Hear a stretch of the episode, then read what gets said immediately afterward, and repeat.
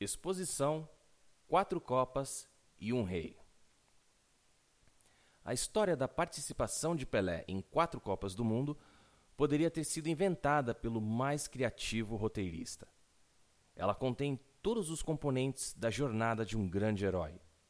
O menino, de 17 anos, que cumpre a promessa ao pai e surpreende o mundo, terá de enfrentar a rudeza dos adversários e a maledicência dos críticos para manter seu precoce reinado. Virão duas Copas nas quais não pôde mostrar seu melhor futebol. No Chile, se contundiu na segunda partida e não jogou mais.